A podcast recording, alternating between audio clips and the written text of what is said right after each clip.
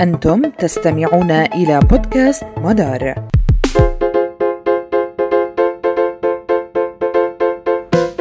مرحبا بكم من المركز الفلسطيني للدراسات الإسرائيلية وهذه حلقة جديدة من بودكاست مدار.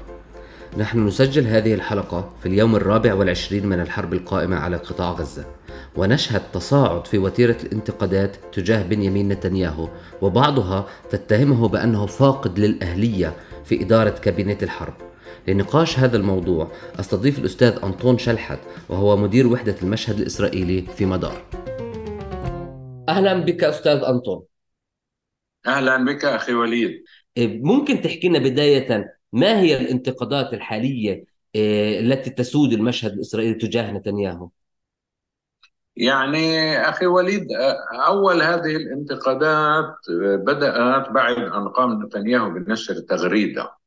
في موقع إكس وكرر فيها أن المؤسسة الأمنية الإسرائيلية لم تحذره من احتمال هجوم وشيك لحركة حماس. يعني عدد كبير من الإسرائيليين رأوا أن هذه التغريدة هي استمرار في الخط الذي ينتهجه نتنياهو وهو التهرب من تحمل المسؤولية عن هذا الإخفاق. وما يعني أنه أيضا لا يملك الصلاحية أو لا يملك الأهلية الكافية لإدارة الحرب لأنه فعلا هو يفكر بأشياء أخرى غير ما يصفه الإسرائيليون بأنه إدارة الحرب.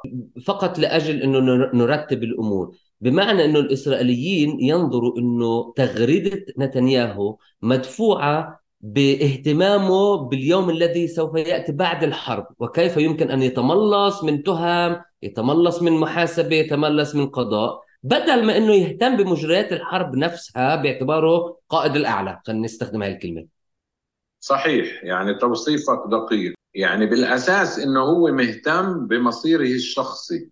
يعني هو غير مهتم بحسب ما ينتقده الإسرائيليون بالمصير الذي ستؤول إليه آه، آه، البلاد بعد هذه الحرب الحرب وبعد الإخفاق الكبير الذي واجهته في إثر الهجوم المباغت لحركة حماس على المستوطنات المحاذية لقطاع غزة. بل هو منشغل حتى السماله بمصيره الشخصي وبترتيب سبيل الهروب إلى الأمام من الانتقادات التي يمكن أن توجه له بعد أن تضع الحرب أوزارها علي هنا أن أشير وليد حتى نعم. يعني نوسع الحلقة بهذا الشأن إلى أن هذه التغريدة أثارت انتقادات حادة دفعت نتنياهو بشكل يعني غير متوقع إلى أن يعتذر وإلى أن يشطب هذه التغريدة وإلى أن يعترف بأنه أخطأ يعني هو أخطأ بأنه نشر هذه التغريدة لكنه مع ذلك ما زال لا يحمل نفسه أي مسؤولية عن الحال التي آلت إليه الأوضاع في إسرائيل في إثر هذا الهجوم المباغت لحركة حماس. يعني أنا اسمح لي هون أني أقول أنه ربما من وجهة نظر الإسرائيليين يعني كما إحنا نعكسها أو نراها نتلمسها بالصحافة والإعلام لديهم كأنهم ينظرون إلى هذا التصرف آه، الذي قام به نتنياهو وضع تغريدة ثم شطبها ثم اعتذر كأنه تصرف أرعن لا يليق بشخص يقود مؤسسة أمنية وعسكرية واستخباراتية في وقت حساس جدا. كيف تداعيات هذا الأمر على صورة نتنياهو وكيف تفاعل الجمهور الإسرائيلي معه؟ يعني هذا ما كتب بشكل شبه حرفي. إنه يعني هذا السلوك إنما ينم أكثر ما ينم عن شخص أرعن. هناك من يصفه بأنه أيضا أحمق. في كل ما يتعلق بهذا السلوك. ولذلك آه، تزايدت الأوساط التي تقول إن إسرائيل في خضم هذه الحرب التي تخوضها تعاني من فراغ سلطوي. يعني مثلا رئيس جهاز الشباك الأمن العام السابق عامي ايالون امس قال إنه يعتبر إن هناك فراغا سلطويا كبيرا.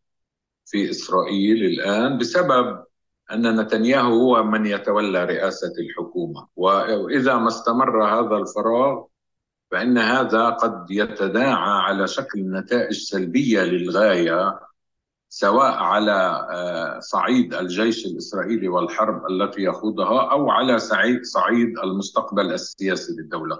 يضاف إلى ذلك أيضا نعم. آه، أن هناك تلميحات كثيرة إلى إلى أن آه، يعني نتنياهو بشخصه لا يقود الآن الحكومة الإسرائيلية في كل ما يتعلق بمجريات الحرب وإنما يقودها تحت وصاية يعني بين مزدوجين دولة عظمى لأنه معروف وتحدثنا عن ذلك ربما أخي وليد نعم في صحيح. بودكاستات سابقة أنه الولايات المتحدة لأول مرة في تاريخ حروب إسرائيل هي لا تقدم الدعم المطلق إنما هي تشارك أيضا في صنع القرارات يعني تخيل مثلا أمس قبل أن يعقد نتنياهو اجتماع لكابينة الحرب أجرى اتصالا هاتفيا مع الرئيس الأمريكي جو بايدن ما يعني آه، ألمحت إليه الكثير من وسائل الإعلام هو أن هذا الاتصال آه، هو ليس اتصال لتقديم تقرير إنما أكثر لتلقي أوامر من الإدارة الأمريكية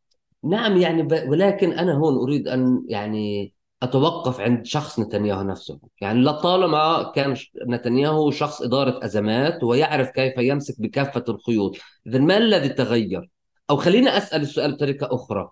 من خلال اطلاعك انت أستاذ أنطون للصحافة الإسرائيلية والتفاعلات داخلها لو دخلنا إلى داخل مكتب نتنياهو حيث هناك مستشارين ومدير مكتب وضباط وإلى آخره ما هو الجو العام؟ ما هي أولوياتهم؟ ما هي التخبطات؟ أين التناقضات موجودة؟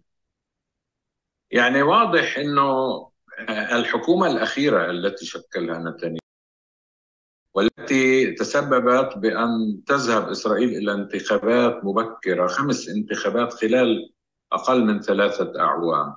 واضح أن المسؤولية عن هذه هي تقع بشكل مباشر على عاتق نتنياهو. لماذا؟ لأن نتنياهو منشغل منذ أن قدمت لائحة اتهام ضده بارتكاب شبهات جنائية شبهات فساد. منشغل أكثر شيء بمصيره الشخصي كيف يهرب إلى الأمام من هذه المحاكمة وكيف يحافظ على بقائه في سدة الحكم حتى يكبح أي إمكانية لإدانته في هذه المحكمة. والحكومة الأخيرة ذهبت شوطا أبعد من ذلك بكثير عندما آه، أزاحت جانبا كل القضايا التي توصف إسرائيليا بأنها حارقة. وقدمت إلى الأمام مشروع ما يسمى بخطط الإصلاحات القضائية التي تهدف إلى إضعاف المنظومة القضائية لكي يهرب نتنياهو إلى الأمام من محاكمته ونسيت كل القضايا الأخرى، الآن في إسرائيل الجو العام طبعا هذا لا يصرح به يعني كثيرا على رؤوس الأشهاد لأنه كما تعلم هناك حالة حرب وفي حالة الحرب الانتقادات لا تكون حادة مثلما في الفترات الأخرى. الجو العام الآن هو أن نتنياهو مسؤول عن الإخفاق الذي أدى إلى هذه الحرب وهو مسؤول أيضا عن أي إخفاقات يمكن أن ترتكب في ظل هذه الحرب وهو مسؤول عن كل التداعيات الإقليمية والعالمية التي تحتاج ربما إلى حلقة خاصة لكي نلم بكل تفاصيلها.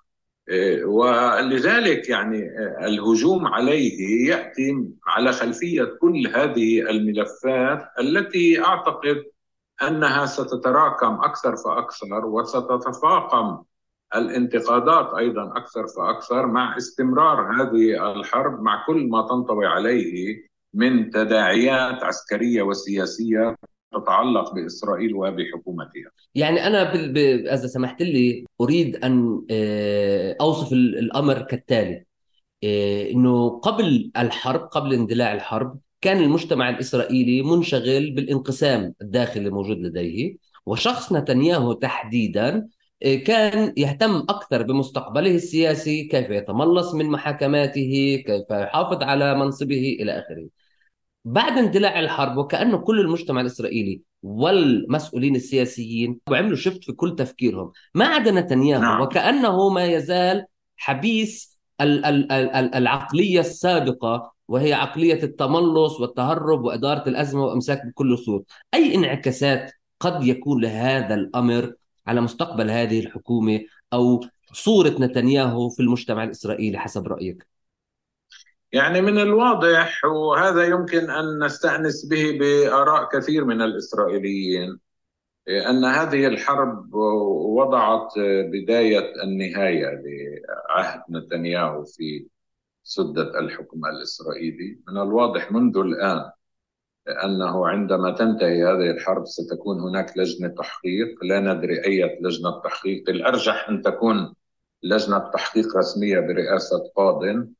وهذه اللجنة طبعا ستصدر أحكامها. هناك الكثير من الإخفاقات الماثلة للعيان منذ الآن. هذه اللجنة بالتاكيد ستحمل آه، الموظف آه، رقم أو الشخص المنتخب رقم واحد وهو رئيس الحكومة المسؤولية الأكبر عن كل هذه الإخفاقات. وقد توصي أيضا ببعض توصيات بأن يعزل من منصبه أو بأن يقال بالمناسبة أيضا أخي وليد هناك مطالبات بأن يقال في في في خضم الحرب يعني هناك الكثير من المسؤولين السياسيين السابقين والمسؤولين العسكريين السابقين الذين يحثون أعضاء من الليكود بأن يتنظموا وبأن يذهبوا ويطالبونه بأن يستقيل لأنهم يعتقدون أنه غير أهل لقيادة البلد في قدم هذه الأزمة. توقعي إنه بعد هذه الحرب وبعد نتائج لجنة التحقيق ستذهب البلاد إلى انتخابات مبكرة وبالتأكيد نتيجتها لن تكون عودة حزب الليكود إلى سدة الحكم. منذ الآن يعني طبعا أنا أراهن يعني أراهن أن رئيس الحكومة المقبل ربما يكون بيني غانتس. نعم يعني كمان هناك إحنا يعني لم نتناول آه، المشهد من داخل حزب الليكود وهو مشهد ما يزال ضبابي يعني. هناك تلميحات في بعض وسائل الإعلام طبعا لا يمكن التأكد منها إنه أيضا داخل حزب الليكود هناك تململ من سلوك نتنياهو أصلا قبل ذلك حتى في خضم ما يسمى بخطط آه، الإصلاح القضائية كان هناك أصوات من الليكود اللي اعترضت على يعني وضع هذه الخطة في رأس أجندة الحكومة وبالتالي ممكن أن تتعمق هذه التململات نعم. آه، آه، أخي أنطون يعني سؤال أخير إذا سمحت لي. آه، فيما يخص شخص نتنياهو بعد كل هذا الحديث هل مجريات الحرب والأهداف تتأثر بهذا التناقض أو هذا الصراع؟ أم هي شأن مهني يتعلق بالمؤسسة العسكرية ولا يتأثر بالتصدعات داخل الحكومة؟ يعني ربما يتأثر يبقى السؤال الذي ربما لا يمكننا أن نجيب عليه بشكل شبه مطلق هو فيما إذا كان هذا التأثير هو تأثير مفتاحي على القرارات التي تتخذ في كابينة الحرب. يعني هنا علينا أن نعيد التفكير بأن من يقود كابينة الحرب الآن هم خبراء من الإدارة الأمريكية. وبرأيي أن هناك الكثير من المؤشرات إلى أن الكثير من سيرورات الحرب نفسها لا يمكن تفسيرها إلا بأن من يقف وراء كل القرارات التي تتخذ هي الإدارة الأمريكية. ولكن طبعا هذا موضوع آخر ربما يحتاج إلى وقفة أخرى منفردة. اذا شكرا لك آه، لهذا التوضيح آه، أستاذ أنطون. شكرا أخي وليد إلى اللقاء.